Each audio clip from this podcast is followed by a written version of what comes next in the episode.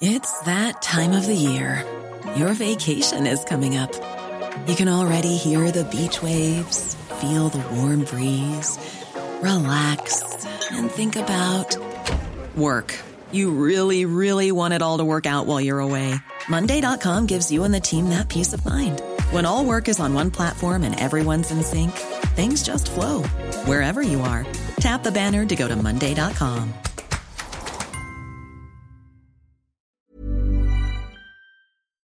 Hello, and welcome to the Rachman Review. I'm Gideon Rachman, Chief Foreign Affairs columnist, a role that often takes me abroad for conversations with some of the people, diplomats, policymakers, writers who are shaping the global debate. As a columnist, most of my discussions are off the record and then used as background for my articles. But with this show, I'll be getting more of my contacts to go on the record so that listeners and subscribers can join the conversation.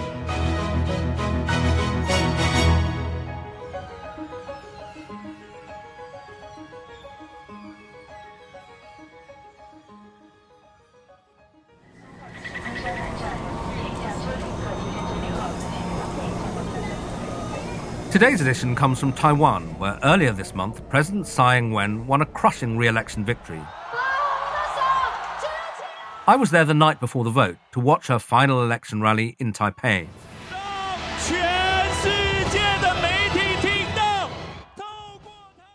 President Tsai's victory represented a considerable blow to the People's Republic of China and its leader, Xi Jinping, who's made it clear that he wants to end Taiwan's de facto independence. For China, President Tsai, with her insistence on maintaining Taiwanese sovereignty, is a huge obstacle. To understand why the Taiwanese people rallied so decisively behind President Tsai and her DPP party, I turn to Shelley Rigger, a professor at Davidson College in the US and Taiwan expert who's currently working in Taipei. She explained how President Tsai had chosen to take on China in a landmark speech. In January of last year, Xi Jinping made a speech in which he basically reiterated longstanding PRC policy toward Taiwan. But the very same day that he made the speech, the Taiwanese president responded with a speech of her own in which she kind of said, you know, we're not interested in agreeing to the kinds of things that the PRC is proposing here. We're resolved to hold out for our own democracy and that the PRC government needs to just get used to the fact that this is who we are.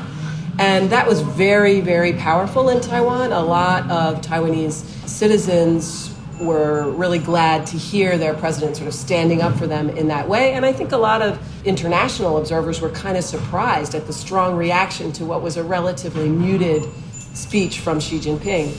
But I think it would have developed in a more sort of normal direction with cross-strait relations being one issue had the protests and police violence and conflict in Hong Kong not broken out a few months later and really electrified Taiwanese people's attention and activated their concern that engagement with China or getting closer to China or becoming more vulnerable to China's pressure would put them in a position more similar to Hong Kong. It was interesting at Tsai Ing-wen's last rally that she talked about Hong Kong quite a lot. I mean, how does she use that in her rhetoric?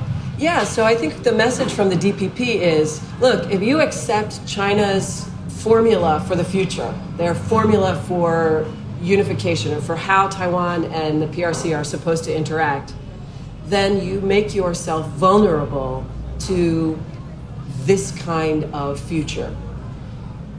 It's not guaranteed, you know, that that would happen in Taiwan. But I think what the uh, what the DPP is saying, what Tsai is saying, and what many Taiwanese believe is this is exposing the true nature of the PRC, and they have to protect themselves against that. And do you think it turned the election for her? Because about a year ago, she was in some political trouble, wasn't she? I think many factors turned the election. I mean, I think it really turned around when she made that strong speech, and people said, wow, oh, look at that.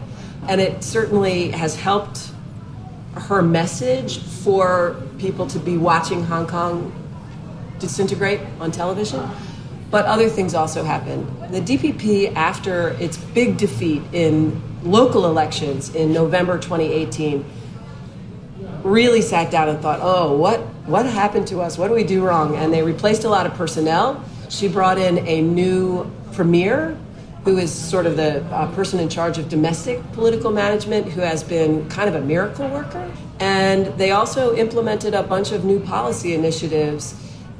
Meanwhile, the international environment has also really improved for Taiwan. The growing realization that the PRC may be headed in a uh, negative direction for many countries, particularly the US, but also European, Southeast Asian, other Northeast Asian countries. Everybody's becoming a little bit more reticent about the PRC. So that helps her.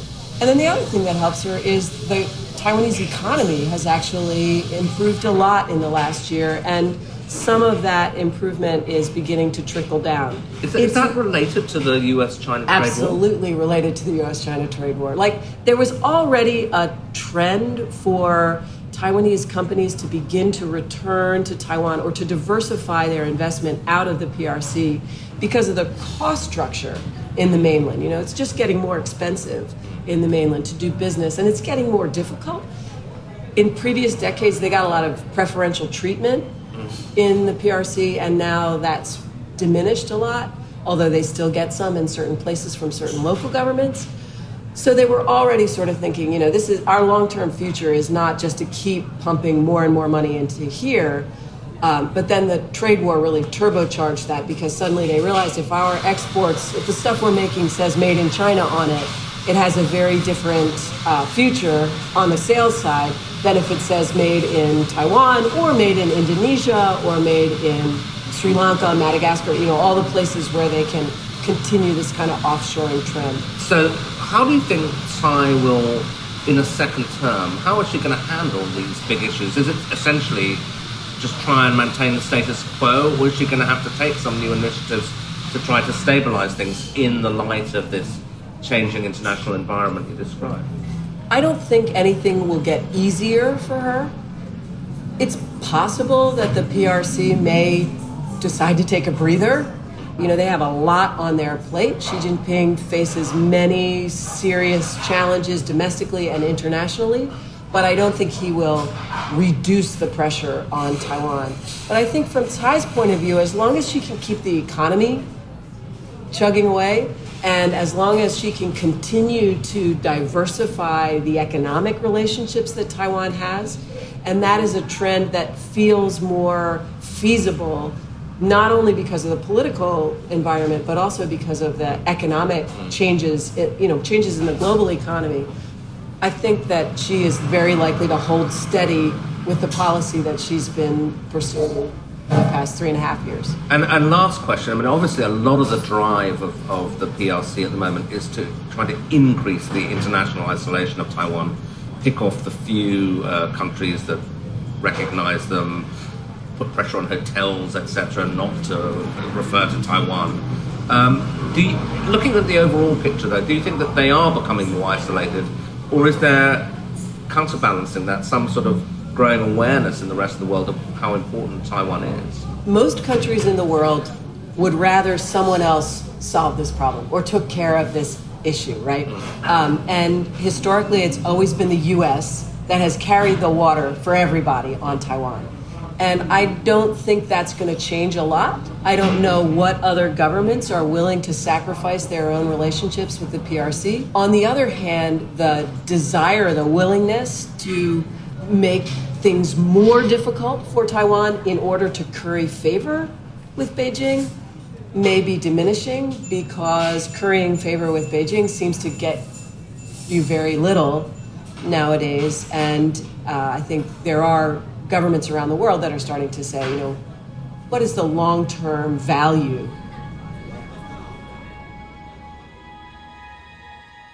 That was Shelley Rigger.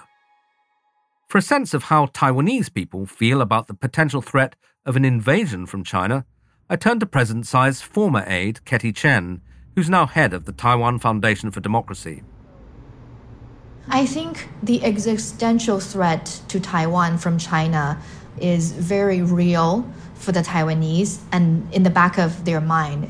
But at the same time, they have to carry on with their daily lives. So you really don't see Taiwanese on the streets acting scared or freaking out, but at the same time, they notice that the threats from China has increasing through the blocking of Taiwan from participating in international organizations, intimidating foreign companies to change the name of Taiwan to China Taiwan, or poaching Taiwan's democratic allies to trying to influence Taiwanese people's confidence from China.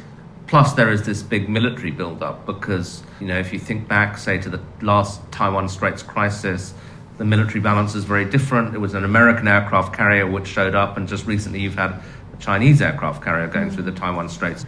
People took notice of what was happening across the Taiwan Strait, but at the same time, I think the Taiwanese people are under such intimidation very consistently for the past few years. It's not that they're complacent, but um, people are paying attention. Mm. I suppose a counter argument is that it's just not credible that China could mount an invasion. Okay, they're a very powerful military, but do you think it would be? I mean, obviously, Taiwan has to think about this very hard. Is it a, a genuine threat? Um, I think the Taiwanese people think that it is a threat, but they also understand and I also think that the Chinese government understand that utilizing military attack on Taiwan is not going to be very practical for their part. So they are at the moment trying to utilize other strategies and tactics to trying to dismantle Taiwan's democracy. Such as? Such as influence operation information warfare, creating disinformation, distributing disinformation through Taiwanese social media to influence Taiwanese people's feeling and trust on democracy, their democratic elected officials. So, in turn, offering another alternative for the Taiwanese people. And yet, you know, it doesn't seem to be very effective. Although these influence operations are ramping up, they don't appear to be working for the moment. I think the influence operation or the strategy to distribute disinformation works well within echo chambers, for example, within the closed line chat groups. Um, however, if you look at the survey conducted by the Taiwan Foundation for Democracy, in the high 70s percentage of people that we polled agree with the statement that although they think that democracy is not perfect, they would not choose to live under any other type of government than democracy. And also, when we ask them about how they feel or how positive do they feel about the future of Taiwan's democracy, uh, the numbers actually increased by 10 points. So it's in the in the 50s mm. that Taiwanese people are feeling relatively positive about Taiwan. One of the things that strikes me in the when I come here is there's this odd paradox that you have this very uh, heated political standoff with China. On the other hand, you have lots and lots of flights going backwards and forwards between the mainland and Taiwan, mm. you know, very intense economic cooperation. How do you explain that, that, that those two things happen side by side? And is there a risk that those ties could actually be broken if the politics gets too heated? Because there's 2 million Taiwanese business people working in China and also Taiwanese individuals visiting China for touristic purposes. There's a lot of uh, back and forth and um, exchanges between Taiwan and China on the people front, on the culture front, on the economic front. I wouldn't say that I would predict that the economic relations will be broken because I think it's really important for the Taiwanese and especially for the Chinese to maintain such economic collaboration. So I think the situation in Taiwan is that even though the Taiwanese are very determined to keep its democracies and the freedom that they enjoy under the current democratic system. They are also choosing to collaborate or work with China in the economic front. I just see that it's the Taiwanese people's identity because democracy is very much becoming an identity for Taiwanese. I really don't think that the two things are mutually exclusive. Mm. You said democracy is becoming an identity for Taiwanese. I mean, obviously, the thing that China's always said would trigger invasion is if Taiwan ever formally declared independence. Mm-hmm. And you mentioned earlier that Taiwan just wants to maintain the status mm-hmm, quo. Mm-hmm. But is President Tsai under pressure from within her own party to be a bit more radical? Um, there are more marginalized force within her own camp or the Green camp that is really encouraging her or is critical of her of not moving towards the Declaration of Independence. However, she has always articulated that she's a president elected by the people, and most people, or the majority of the Taiwanese, really are their desires is the maintenance of status quo. And to a lot of Taiwanese, the maintenance of status quo is enjoying Taiwan's democratic system and Taiwan's democratic way of life. And in many public occasions, President Tsai had already said that one of the most important task for her is to maintain Taiwan's democratic way of life and not have any other entity tarnish Taiwan's sovereignty or Taiwanese people's right to determine their future. Some people have said to me that the young in particular are shifting and that they are becoming more willing to talk about independence. Mm. There's a term that categorizes the young Taiwanese as naturally born independent. That means that the nation of Taiwan is all they know and they've not lived under any authoritarian regime. So they do have a distaste for authoritarianism. But at the same time, the young Taiwanese are not necessarily pushing towards, say, changing the name of the country to the Republic of Taiwan. But what the Taiwanese youth or even the entire population do not want is to be unified with the People's Republic. The international context will be critical in determining how the situation evolves, and here Taiwan is relatively helpless as my final interviewee, Professor Alexander Huang, an advisor to the opposition KMT party, explains. We have been caught between Beijing and Washington for 70 years, but uh, two things are different. The first one is that after so many years, Washington seemingly had concluded that the relationship with China is not partner but that of competitor. The other issue is Donald Trump and Xi Jinping, the top decision makers. Their unique style is sometimes hard to predict, or Taiwan find you know less room to maneuver mm. between these two. So if you have to try and look 20 years ahead, how confident are you about the future of Taiwan as a de facto independent democracy? Do you think this situation is sustainable? The short answer is yes, but there are scenarios behind the yes. Uh, it could be more and more hardship. Because China puts the economic squeeze on you, essentially. Right. Uh, n- not only a successful China, but Taiwan also needs to gauge uh, or mitigate the threat of a more chaotic China 20 years from now. Because China's economy, China's domestic social conditions, and China's leadership succession institution all pose possible difficulties for themselves.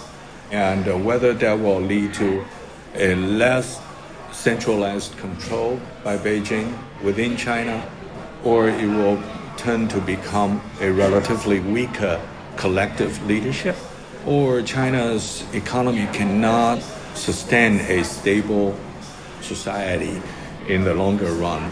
And uh, the fourth one probably is the evolving US China competition. Everything happen in China will have a direct impact on Taiwan. In the past four years, actually, our economic dependency on mainland have been increased. Right now, it's about 41.2%. In terms of trade? In terms of trade, yes. Yeah.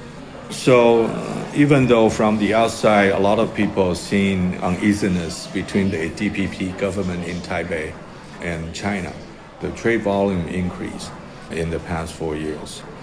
So, with an increasing economic dependency, and among these two, the United States continue to improve relationship with Taiwan as part of a wider, larger U.S.-China competition, had put Taiwan in a pretty much uh, awkward position to find its own interests defined by itself.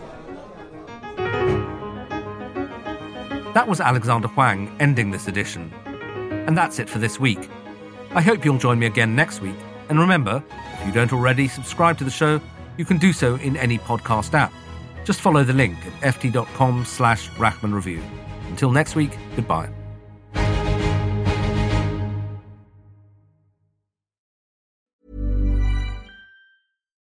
When you make decisions for your company, you look for the no-brainers. And if you have a lot of mailing to do, stamps.com is the ultimate no-brainer. It streamlines your processes to make your business more efficient, which makes you less busy. Mail checks, invoices, legal documents, and everything you need to keep your business running with stamps.com. Seamlessly connect with every major marketplace and shopping cart. Schedule package pickups and see your cheapest and fastest shipping options from different carriers with rates up to 89% off USPS and UPS rates. And with the stamps.com mobile app, you can take care of mailing and shipping wherever you are. Make the same no-brainer decision as over 1 million other businesses with stamps.com. Sign up with code program for a 4-week trial plus free postage and a free digital scale. No long-term commitments or contracts. That's stamps.com. Code program. Here at Bellingcat, we get to the bottom of things. From a global crisis to an underreported event, we find the facts using publicly available tools and resources, uncovering what is hidden on and below the surface. We connect the dots using social media posts, satellite images, and public records, and empower others to do the same by sharing how we do it. The ability to do so is only made possible by our readers, supporters, and community members. Care to join us? Learn how at bellingcat.com.